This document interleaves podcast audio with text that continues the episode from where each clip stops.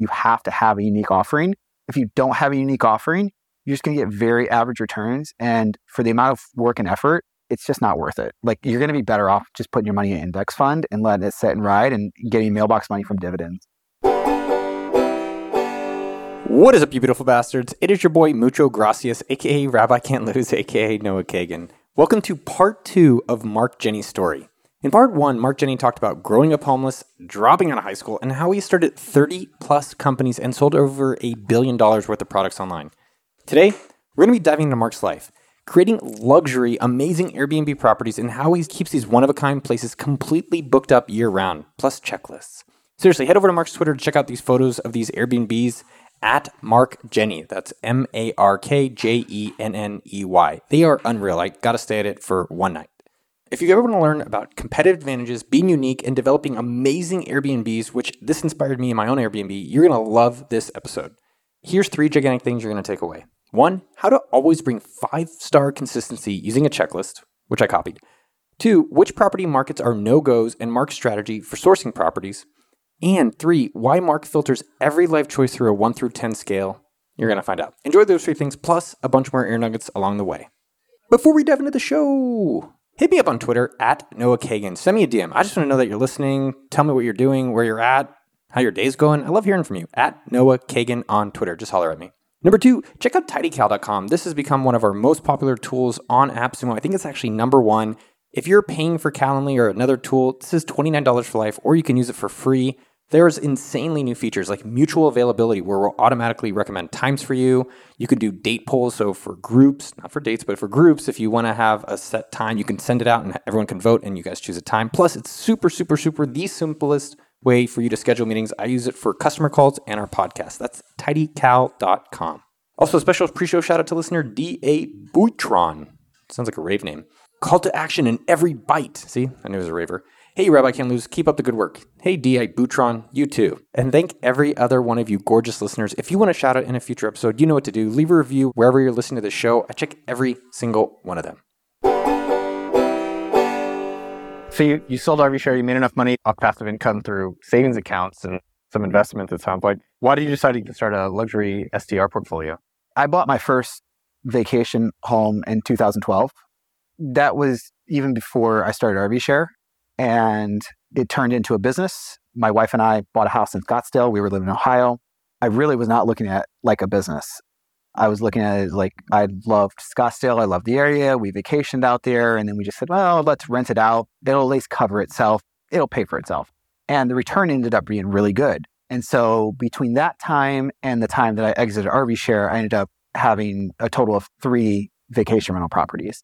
So I was already familiar with the asset class. I liked it from an investment standpoint and having some capital to invest. I thought, I'm going to treat this like a real business, bring on somebody to run it for me and go bigger and build really unique creative experiences. And it was, I would say, it was scary. It was a little scary starting this business because a lot of the stuff we've done, there's no comps. And so if you have 20 other properties and you know all the comps, you know how much revenue you're going to bring in from them, if it's going to be a good investment or a bad investment. But a lot of the stuff that we did, there was no comps. And even the stuff we do today, there's no comps to it. So each property I kind of go into, I'm like, I hope this works out. Knock on wood. I hope it works out. But they've all worked out. Luckily, they've all worked out and they've all done really well. Because it is an interesting thought. Like, hey, I'm going to put in, I think you were saying like this property is two and a half million and you put in one and a half million and you're hoping for a 10% return. It's also insane a little bit to be like, all right, I need to make sure I'm renting for a thousand plus dollars a night minimum to cover the cost. And is that going to be sustainable? And there's nothing to show you it, it is or it isn't, especially when you got started. Yeah. And in properties like this is even, I would say, I don't say stressful, but there's more risk there because the holding cost alone on a property like this is significant. Like ballpark that we have a groundskeeper, $60,000 a year just for one person to maintain the grounds. And then you add taxes and insurance and everything else that's associated with your six figures in holding costs. You got to get over that. That's six figures if there's no debt. That's without any debt payments. So just the holding cost on this property alone is over $100,000 a year, not even including like a mortgage. I think what's interesting with the Airbnb thing that you're doing versus everyone else is everyone knows about it but you're playing a game that seems different and then you're winning. So how did you first identify the opportunity? And then I think the other thing that's interesting about your strategy is that you didn't just do it once, you've done it now almost 20 times. So maybe tell us about a little about those two things. Yeah. I have a more artistic strategy than a mathematical strategy with this business. I'm probably totally opposite from most real estate investors. Most people I know are looking at spreadsheets and doing pro formas, and I'm doing back of the napkin. Here's how much it's going to cost. Here's how much I think uh, it can rent the place for. Here's how much the improvements are going to cost. I think for me, it really just comes down to like building cool experiences. And I feel like if I build a cool experience and if I stick within somewhat of a range of a budget, mm-hmm. that the return will be good. And that's how I've approached it. It's probably not the best way to approach it, but for me, it's worked. Is all of our properties, they perform well. None of our active properties that are operating do I regret buying or has the return been bad. But I don't really have a strategic mathematical way that I go about investing in these properties. It's really more gut feel than anything. Well, the first one, you added like the pickleball court, you added like shuffleboard, outdoor bowling, and it worked really well. I think what a lot of investors do is, oh, this is cool. I'm making money. Great. What's your thought process? And you're like, no, I'm going to get 20 of these. My thesis on that property was buy a property that's a little bit outside of town for a small fraction of what it would cost in town, add the special amenities, and I should be able to get returns comparable or better than the properties in town that cost three times as much. And that played out. And yeah, it made a lot of sense. And I'm like, okay, let's keep doing this. Not all the properties were that exact strategy of buy outside of town, add amenities, and get in town returns, but we duplicated that. Yeah, we added the mini golf and this, that, and the other, a bunch of amenities to a lot of properties. And for a little while, our properties were looking the same oh, that's a Mark Jenney property. He added all these things in the backyard. They're all one acre properties in Scottsdale, and he's got X, Y, and Z amenities. But people started doing the same thing. And that's when we really transitioned to these more large estate properties that we're at today that are a lot harder to duplicate. I wanted properties that were not just going to perform well when I bought them and a year or two years, three years later, I wanted properties that were going to perform well 5, 10, 15, 20 years later because even if you went 10, 15, 20 years down the road, you don't have a whole lot of them. Places like this is 15 acres in Southern California. There's not a whole lot of land available of this size to be able to do something like this. And so unique assets is really where I've transitioned to today of like, how can we mm. buy or build something that no one else either can or will do. When I told you I'm going to build a house that looks like a baseball stadium, I'm not worried about my neighbor building a house that looks like a baseball stadium. It's literally the backyard is a baseball field, and the whole house is literally built out like a baseball stadium. The property we have in the middle of the state park, it's irreplaceable. No one's ever going to have a property in the middle of the state park. It's a one of one. So I think that in the beginning, it was a hack. It was like, how could I be scrappy and have a, a hack that like makes this property unique? And it was adding the mini golf and the pickleball and those things. But like those aren't difficult to do. Anyone can do those. And so that's why I don't really focus on doing just that anymore. I'm not trying to find the one acre parcel and plop as much in the backyard as I can. And I'm really looking for like places that are going to be very hard to replicate over the next 5, 10, 20 years. Can we walk through the economics of this Airbnb specifically? I think people would be curious, like how much does it cost to buy? How much does it cost for amenities? What do you target your returns at? What does it cost to run just at a high level? At the highest level, the metric that I focus on is the unlevered yield. So let's take this property for example. So this property, let's just say around two and a half million acquisition, around a million and a half in upgrades, total capital into the property, four million. Assume there's no mortgage on that, whether there is or not. I just make the assumption for the calculations and like the way I look at it is if there's no mortgage on any property, which that's not the case, but that's for my calculations. And then I want to see a 10% return. So if there was $4 million into this property, I want to see a net income on an annual basis of $400,000. That's really across the board on all of our properties. That's the number that's been the baseline. Now, today's, that's not where I would baseline them today. That number would actually be a lot higher today because the cost of capital today is a lot more and interest rates are a lot higher. So my 10% baseline, that was the baseline before interest rates have risen recently. That's when you were multifamily was selling at cap rates of four. So if you could get a 10% yield on something like this, there's a huge spread. It makes a lot more sense to invest in something like this versus multifamily or other assets. We haven't done any acquisitions for about a year. And that's just because we acquired so many properties and it was really more than our team could handle at this at one time. And so we're still working on some of those properties today. And we want to get those properties completed and brought to life, all the renovations done before we acquire anything new. So we will be acquiring building from scratch from the ground up and acquiring new properties, but we're just taking a little bit of time off on acquisitions. But that number is going to have to actually go up a lot if interest rates stay where they're at today. One of the interesting things about it that's kind of a nuance is that anyone could have bought this place and put it on Airbnb, and they probably wouldn't get the same rate you're doing. And I think that's something I think about in business is everyone can buy real estate, so how do you win? And I love that you said, all right, let me do it for groups and athletes and I think politicians and celebrities and people that can afford a place like this and then create an amenities and experience that is unique. I have an Airbnb and it, you know, I think I get maybe a 7% return or 5% return. And yeah, because it's the same thing everyone else is doing. And I think you mentioned when we were talking earlier today is that if you want to compete in Airbnb and you can't afford something like this, you can buy a really cheap apartment in a cool city, like maybe San Diego, Scottsdale, Austin, and then Instagram it, I think is what you were saying. Make it super unique, way over the top. I've seen some good examples of this. I want to say in Nashville, where somebody would have maybe a two bedroom apartment and they just go over the top for bachelorette theme. Pink kitchen cabinets. They make it look like Barbie's house. And the returns are just, they're way, way better. That type of property, you take the same unit, same square footage, average design, and maybe it gets $150 a night and has a 50% occupancy. But you take the Barbie version of that, same square footage, but just really different, unique aesthetic and design. And that might get $400 a night average, and that might have 75 or 80% occupancy. So, really, all of our properties, I look at myself as a value add person.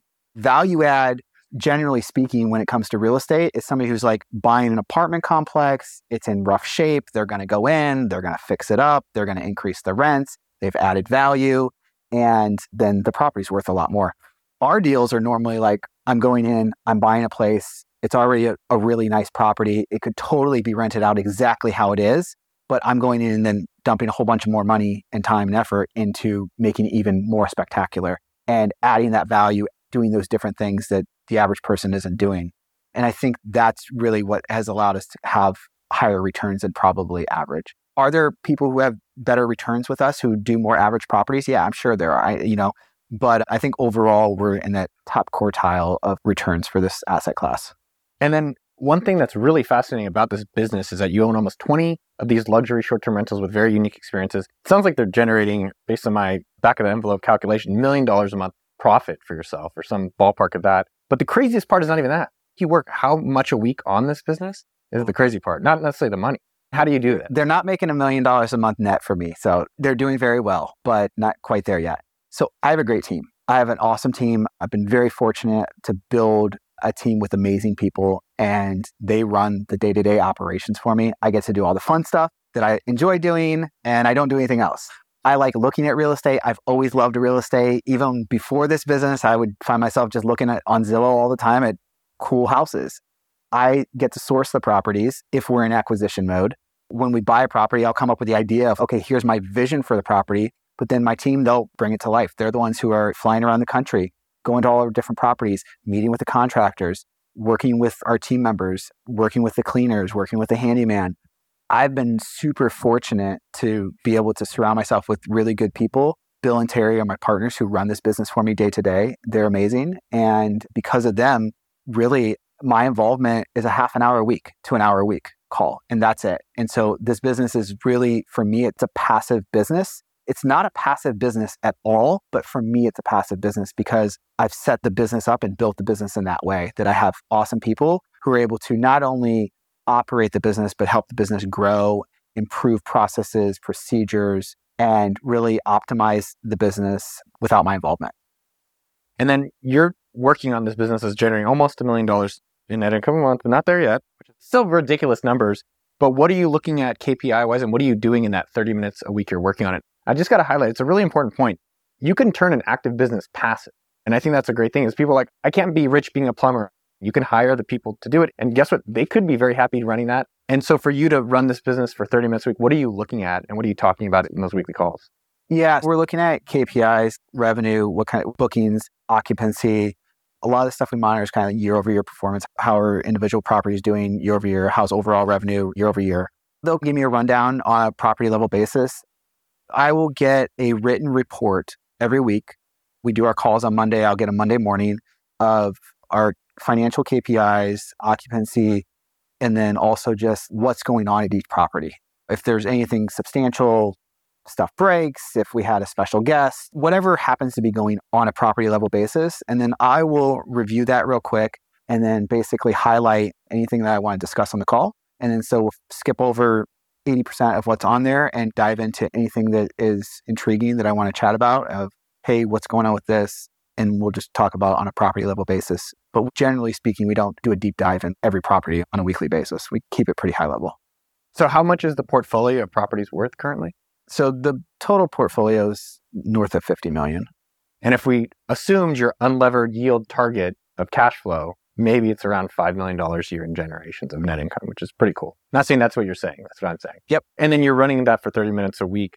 One thing that's crazy as well about your portfolio, it's just such an interesting business as well. You have a five star rating on every property. Like I have three Airbnbs and I think not nowhere close to that. And you're definitely inspiring me to really think about not only in my Airbnbs, but also at appsumo.com, like how can we do a five star service consistently? And so how are you guys able to do that at these properties? What do you guys do? Yeah, I want to give credit to our team because our team's the one who's actually bringing this to life. It's not me. Mm-hmm. So we do things like we have a 300 point checklist that we have an inspector who will go through every property after the cleaners have cleaned the property, but before the guests arrive that makes a really big difference because there's a lot of things that don't get caught where your cleaners they won't catch things. And so having a separate inspector coming in each time it's not something we did from day one, but it's something we've been doing for the last few years that's made a really big difference. The mentality right now, as far as like kind of five star experience, is we will do whatever it takes. Basically, for all of our guests, whatever it takes to get a five star experience for you, that's what we'll do. So our team is instructed with that and they have autonomy to do things special for guests as well. Not every single guest, but if we know guests are arriving and they're celebrating an anniversary or a birthday or whatever, maybe we'll send a cake to the house or we'll send balloons to the house. Or if they're doing something celebrating, we'll send tickets to go golfing or we'll send a chef to the house to cook them dinner there's different things that we will do and that's really up to our team on a case by case basis on what's going on why are the guests visiting but they have autonomy to do special things above and beyond for a guest that stay with us if you've ever not gotten a five star what do y'all do about it yeah so if so overall we have a five star review across all of our properties and all the platforms and everything like that but that just because we have a five star review like overall doesn't mean we never received a, a four star review I think four star review, I believe, is the lowest review we've ever received. I don't, knock on wood, I don't think that there's any other reviews lower than four star. But if we do receive a four star, which is like super, super rare, but when we do receive a four star review, our team does like a, an analysis on it and we do a po- post mortem and basically figure out, okay, why did we get a four star review? What happened? What could we have done to improve this guest experience? how are we going to prevent this from happening again? So it's like a pretty big thing. Like it's something that it's not just, oh, four star review, cool. Our whole team literally, it's like figures out like what happened and how do we make sure this doesn't happen again. And I think that's a great lesson for any business. You got me thinking about AppSumo. I think the two things that you inspired there is one, in your business, do you have a checklist of consistency? I have an Airbnb and sometimes they like forget spaghetti in the fridge, or there's maybe we can have free beers in the fridge or free wine or whatever that is. Yeah, and so that comes down to our like 300 point checklist. What's on this checklist? Everything under the sun. But I'm guessing that gets added. It gets added over time, and every property is different too. Yeah, I love the checklist idea. I think that could be applied in like making a YouTube video. It could be applied in a relationship, probably, but it's really in business if you want to have a great experience. The second thing you got me thinking about is I have three Airbnbs and I have a property manager. I should comp her. So for every five star, there's a bonus. So she's incentivized to do whatever it takes to get the five star. And when it's not five star, like we should have a report that's like, all right, here's the things that weren't, and here's what I did about it. Yeah. So I love the kind of incentivization slash closing the loop to make sure you're targeting an outcome. Absolutely. Another thing about these Airbnbs, I'm curious is like how much on average does this cost a night? So all of our properties are dynamic pricing. There's no static one price throughout the year. It all depends on supply and demand, seasonality, events, holidays. The swing is substantial from 8,000 to 1,000. What do you use for the pricing? What software do you use? So there's a few different pricing softwares that are out there. We do everything manually and we've tried every single pricing software because of the uniqueness of our properties, they always underprice our properties. And so we haven't been able to use them. So our dynamic pricing is literally somebody on our team is in charge of pricing. And on a weekly basis, we go in and we look at the calendar on every single property and we go in and we update it all. Now, you don't need to do that. Most people don't need to do that. I would say like 98% of the properties that are on Airbnb, you could use one of the dynamic pricing softwares. If someone Googles dynamic pricing Airbnb, there's a couple different companies out there. They're all pretty comparably priced. They all basically do the same thing with the same data. So they're good. And I would say you definitely want to do that. You do not have static pricing. That's actually one of the worst things you can do is have static pricing with an Airbnb. You're just going to be leaving a lot of money on the table. Sometimes it makes sense to price a property two, three, four times your standard rate. And then sometimes it makes sense to provide a discount, offer a discount. It's, it's just supply and demand. And then what's your strategy for sourcing the types of properties and location? Yeah. So sourcing is something that I do and I enjoy. I'm not doing any of it right now just because we're not actively acquiring right now. But when we are, I have a bunch of Zillow alerts set up for certain criteria for certain markets that I'm interested in. So there's maybe 20 markets that I'm be interested in. And can you share one market that maybe others can do?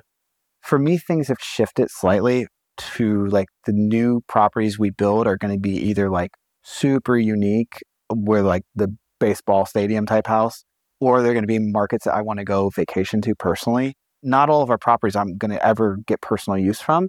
I think on the go forward, it really transitioned like I want to build these like big estate properties and I want them to all be in places where like my family would go to. I don't have any top markets right now. I wish I could tell you like, yeah, these are the top three markets. Everyone should check out these markets. Man, I'll tell you a market I would not do today, which is actually a market we're very heavy in, is Scottsdale. Scottsdale has become very saturated. And I think that's one thing you got to watch out for. I think that some of these markets where that market specifically, there's no caps as far as vacation rental licenses, it's unlimited, which can be good and can be bad. But that market has just seen exponential growth as far as supply. And while the demand has gone up, the demand has not kept up with supply. And so eventually, if people see you can get outsized returns in a specific market, then everybody floods to that market. And then all of a sudden it reverts, not even reverts to the mean, but it almost reverts backwards because you've increased supply by five or 10x and you've only increased demand by one or 2x. The math just doesn't make sense. So I think that if I were looking for a specific market to go into, use AirDNA. AirDNA is great that's really the biggest piece of advice I'd have for somebody is is it a place you'd want to go to? Use common sense. Is it a place you'd want to go to? And then AirDNA is a, great tool to allow you to get some insights on the properties in those markets. And then just make sure you're doing something unique. I think that it comes down to like you have to have a unique offering. If you don't have a unique offering, you're just going to get very average returns. And for the amount of work and effort, it's just not worth it. Like you're going to be better off just putting your money in an index fund and letting it sit and ride and getting mailbox money from dividends one of my biggest problems when I travel is having like solid office space. So it'd be interesting to have like your strategy, but do say, hey, all of my STOs are super office decked out. So there's a podcast room in there. The chairs are actually comfortable. There's a standing desk that goes up and down. Because for the most part, you're working at kitchen tables. And so having that as a strategy so that your thesis was, hey, I built this cool outdoor experience for my kids that you wanted to go to. So I was just thinking of another one okay, what about offices within your Airbnbs or something like that? A hundred percent. I think that there's huge opportunity for people to build niche portfolios within the Airbnb space. One could be the offices like you're talking about. Another one could be like just really decked out gyms with like, like Sam Parr's. Yeah, like a really decked out gym. So like every one of your properties has a super decked out gym with every amenity under the sun. What advice do you have for people watching who are just getting started and they want to make their first million? Yeah, I think the biggest cheat code that anybody out there who has not made their first million yet and who wants to make their first million and many millions above and beyond that is to find somebody who's already successful in whatever field that you want to achieve success in. and go offer to work for them for free in exchange for learning. You got to be learning something. Their thing is, why are you going to work for me for free? And say, I want to learn from you. Eventually, I want to be where you're at. And the best way, the fastest way for me to be able to get to where you are today is for me to come here and offer work for you. And however I can add value to your life and help you, if I can learn anything from you along the way, it's going to be more than worth it for me. It's more than worth any compensation you could possibly pay me. But how do I get to a million? I love cheat code. I think that's a great frame. Your cheat code is go find someone who's rich or doing the things you want, go do whatever it takes to get to work for them for free. Yep. And then how do I leverage that to get to my million? If it was easy enough to tell anybody, hey, here's exactly what you need to do to go get to your first million, everybody would be a freaking millionaire. It's not like that. For people who are looking for like the blueprint of what is the ABC all the way to Z blueprint of like, how do I get to 1 million? It doesn't exist because if that actually existed, like everyone would just go and do that exact formula. The world is dynamic, things change. You got to learn along the way. And the person who you're going to learn from, if I wanted to learn from you, let's just say I wanted to learn to be a real estate developer, and that was my thing. I'm going to go out and I'm going to contact all the most successful real estate developers in my area who I could go and physically be with them and work with them, not just remotely. Some positions it is appropriate to work remote, but this position I'd want to actually be with them. So, how can I go and essentially shadow them and help them and work with them and do whatever they need me to do? I'm going to get an education that you could not purchase anywhere else because it's like you're seeing the inner workings behind the scenes of a successful business or a successful person and what they're actually doing. And you and I can sit here and talk about things today and I can reminisce on like, oh yeah, I did X, Y, or Z back when we were building this and we did A, B, and C. But it's very different from actually being there on the ground right next to somebody when they're actually doing it. And I think that's the biggest thing is you need to be with someone when they're actually doing it and help them in whatever form or fashion you can so you can just soak in as much as you can from whatever they're doing. And for the people that I know who've done that, there's not a lot of people who've taken that approach in life to try to use this cheat code that's available to literally everybody. But the ones that I do have that I know who have done that have done extremely well. I have a friend who he did this and he started with nothing and now he's worth like $400 million. And he's smart, but he's not like a rocket scientist or anything like that. He's just like you and I. And he went out and he sought out somebody who was much further down the career pathway than he was and far more successful financially. And when he showed up and he said, Hey, I want to work for you for free, I'll do whatever you want. But the thing is, I want to learn from you and I want to work directly with you. And I want you to give me as many difficult, hard tasks that I can solve for you as possible. I will do whatever you want. I'm going to be your best worker and you're not going to have to pay me a dime. The only thing I want in return is I want to learn from you. Because if one day I want to be where you're at. And the guy said no. And so he came back to him the next week and said the same thing. And he said no. And he came back to him the next week and he said the same thing. It took four tries. He got told no by the same person four different times where he went to him. He said, Hey, I'm going to work for you for free. I'll do whatever you want. And the guy's like, Nope, sorry, kid, not interested. After the fourth try, finally the guy was like, Okay, you're persistent. I'll give you a shot. Here, come help me out with X, Y, and Z. And then little did he know, or what came to fruition from that was within less than a year, he was doing a deal that this guy didn't want to do. This is a too small of a deal for me, but hey, kid, you may want to do this deal.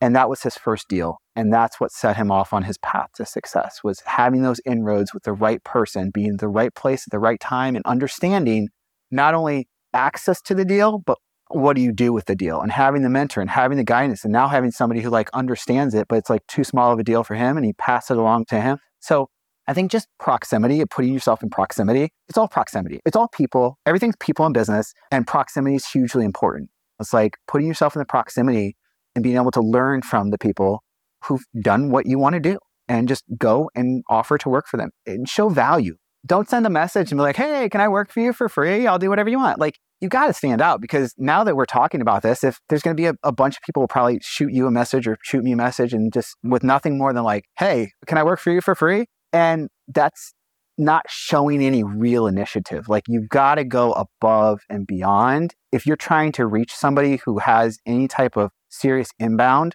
you got to go above and beyond. But in general, like you and I are probably not the best people. If there's the right person out there who you could guide and mentor and who ultimately ends up being a huge asset for you and they're able to learn a lot, it helps excel their career, that's amazing. But people are going to do this. They should go after people that are not popular, they're not famous. Go after those people, you're going to be much more likely to get a yes. If you're interested in a certain business, go find the most successful business owners in your area in that particular niche not the most successful person who is on a magazine or on TV or has a big YouTube following or has a massive podcast. Find the people who are more under the radar but super successful and go ask them. Those are the people who you're probably going to be more likely to get a yes from. I think that's really good advice because I think we assume the ones we see publicly are the ones we want to talk to, which are going to be harder to get.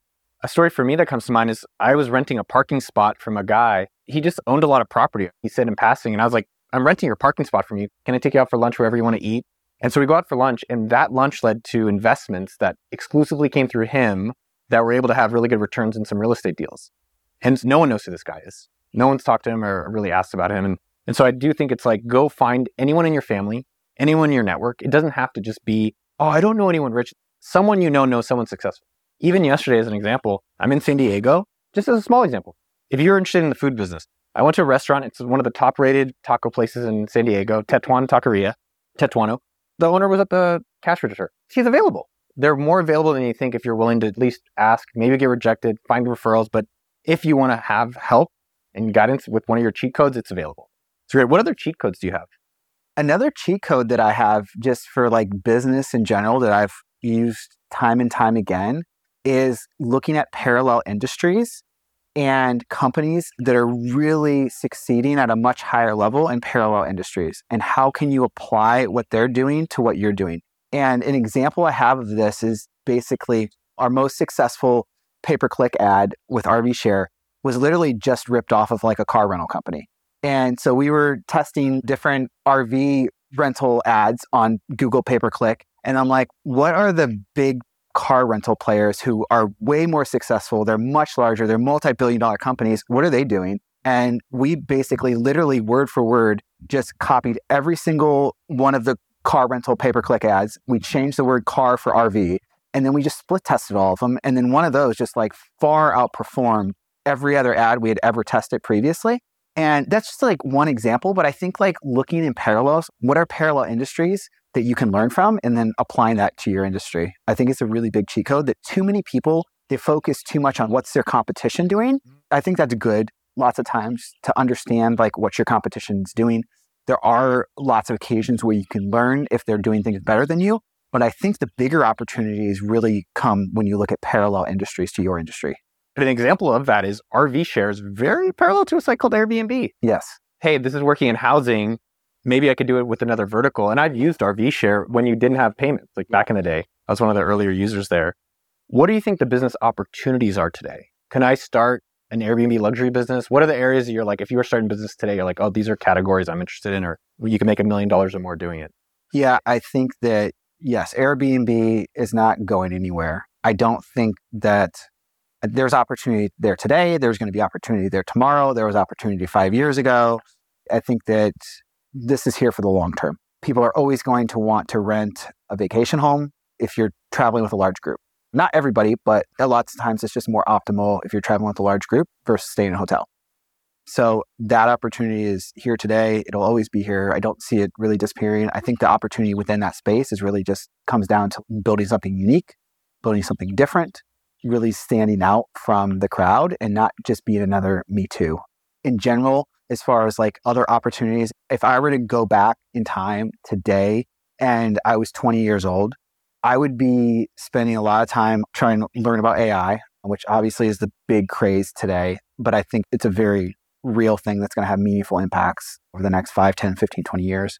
And then I'm super bullish on YouTube. I'm so bullish on, on, on YouTube. And maybe it's just because I know a couple people who have built up a nice little business and nice life for themselves off of YouTube. But being a content creator and kind of building your own platform today around any subject matter, and doesn't even really matter. I think that if you can become the top 1% in any topic matter, you can build a great business for yourself and a great life. It doesn't matter what it is. You read a lot. What are the books that everyone should be reading, specifically around business and life? There's two fundamental books that kind of made a big impact on me. One was Think and Grow Rich. And I've heard that book so many times from so many people. And one of the guys I know who's built a net worth north of $100 million literally attributes like all his success to that book. All my success is literally because of that book.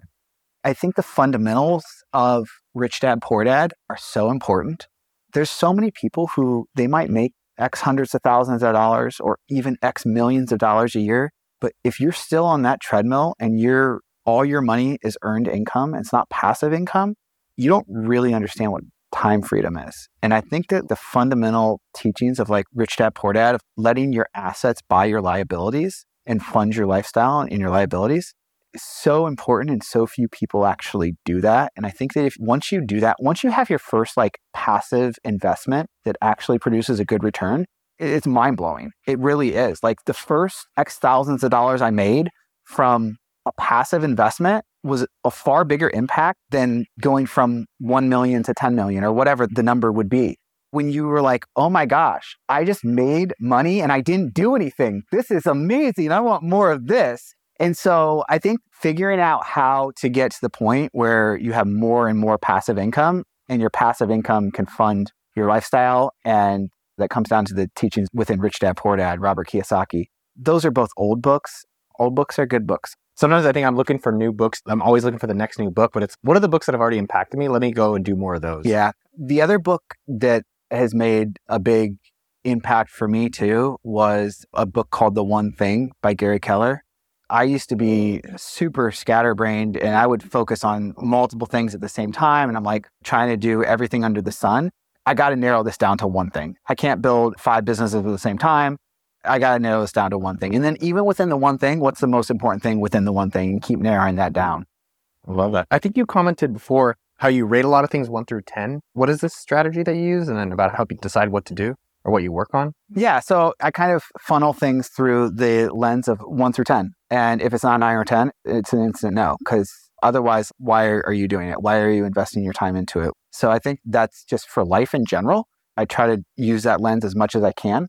Sometimes I forget to, but if you can just look at anytime you have to make a decision to do something, you don't realize it in the moment, but if you're saying yes to something today, you're saying no to something else because you only have a finite amount of time and money is unlimited. Money is absolutely unlimited, but time is not. And time is all of our only finite resource. And that is our most valuable resource that we all have.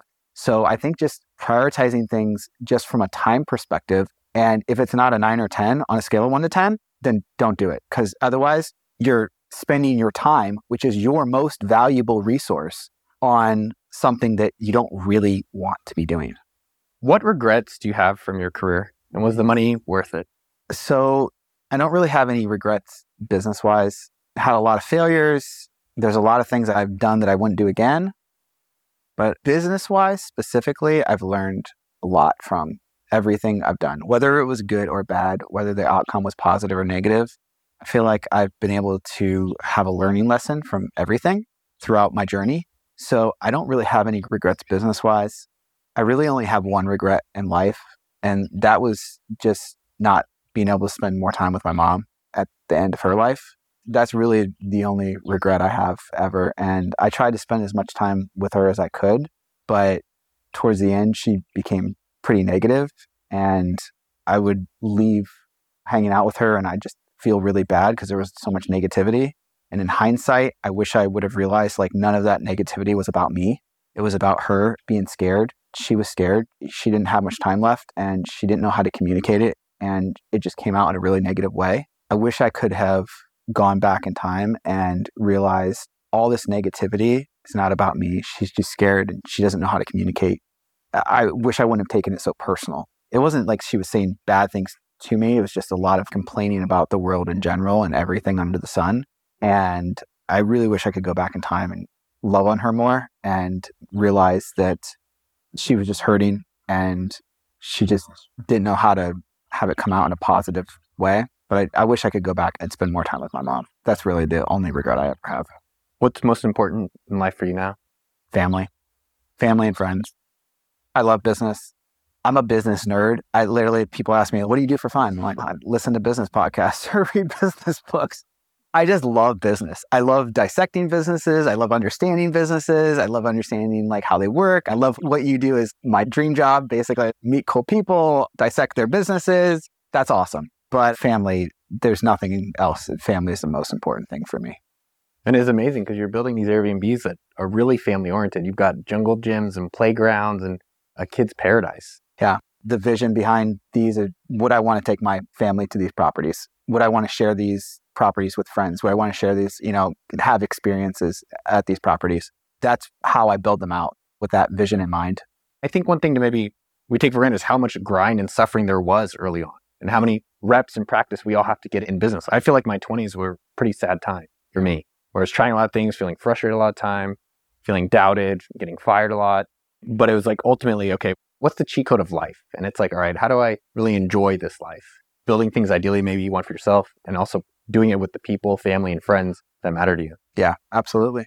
I've been fortunate to be able to, you know, like what we're doing now with the Airbnbs is just building something for myself and sharing it with others. And ultimately, it's a win situation all around. That is a wrap. I hope you loved the episode as much as we did making it for you. Go give Mark some love on Twitter. That's at Mark Jenney, M A R K J E N N E Y. Next, text a friend you love him.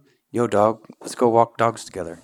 Before you go, tweet again at me at Noah Kagan. I love hearing your feedback or just how your day's going or where you listen to this podcast. It always makes me smile. And I hope you enjoyed the episode again as much as we did making it for you. I thought Mark's story was really special and his the way he did his properties and did RV share and all these other things, super cool. Thank you, Mark, for coming on.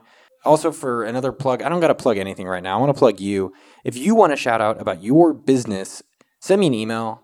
I want to shout out your business. So if you're working on something and you want some attention, join my email list, okdork.com. Go over there and then reply to the first email. I do get your replies and I will be shouting out people's businesses that holler at me.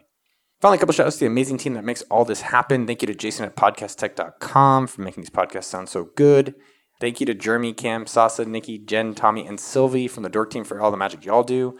And finally, a shout out to the leadership team over at AppSumo. I was reflecting how I made a lot of mistakes on sumo.com and how we kind of ruined it. I did. And then I felt so lucky that there's really great, challenging people around me that have made me better leader, AppSumo better company, better team, better business, Papa John's. Thank you, all the leaders on the AppSumo leadership team. Have a promising day. What's your favorite day of the week? It's Friday.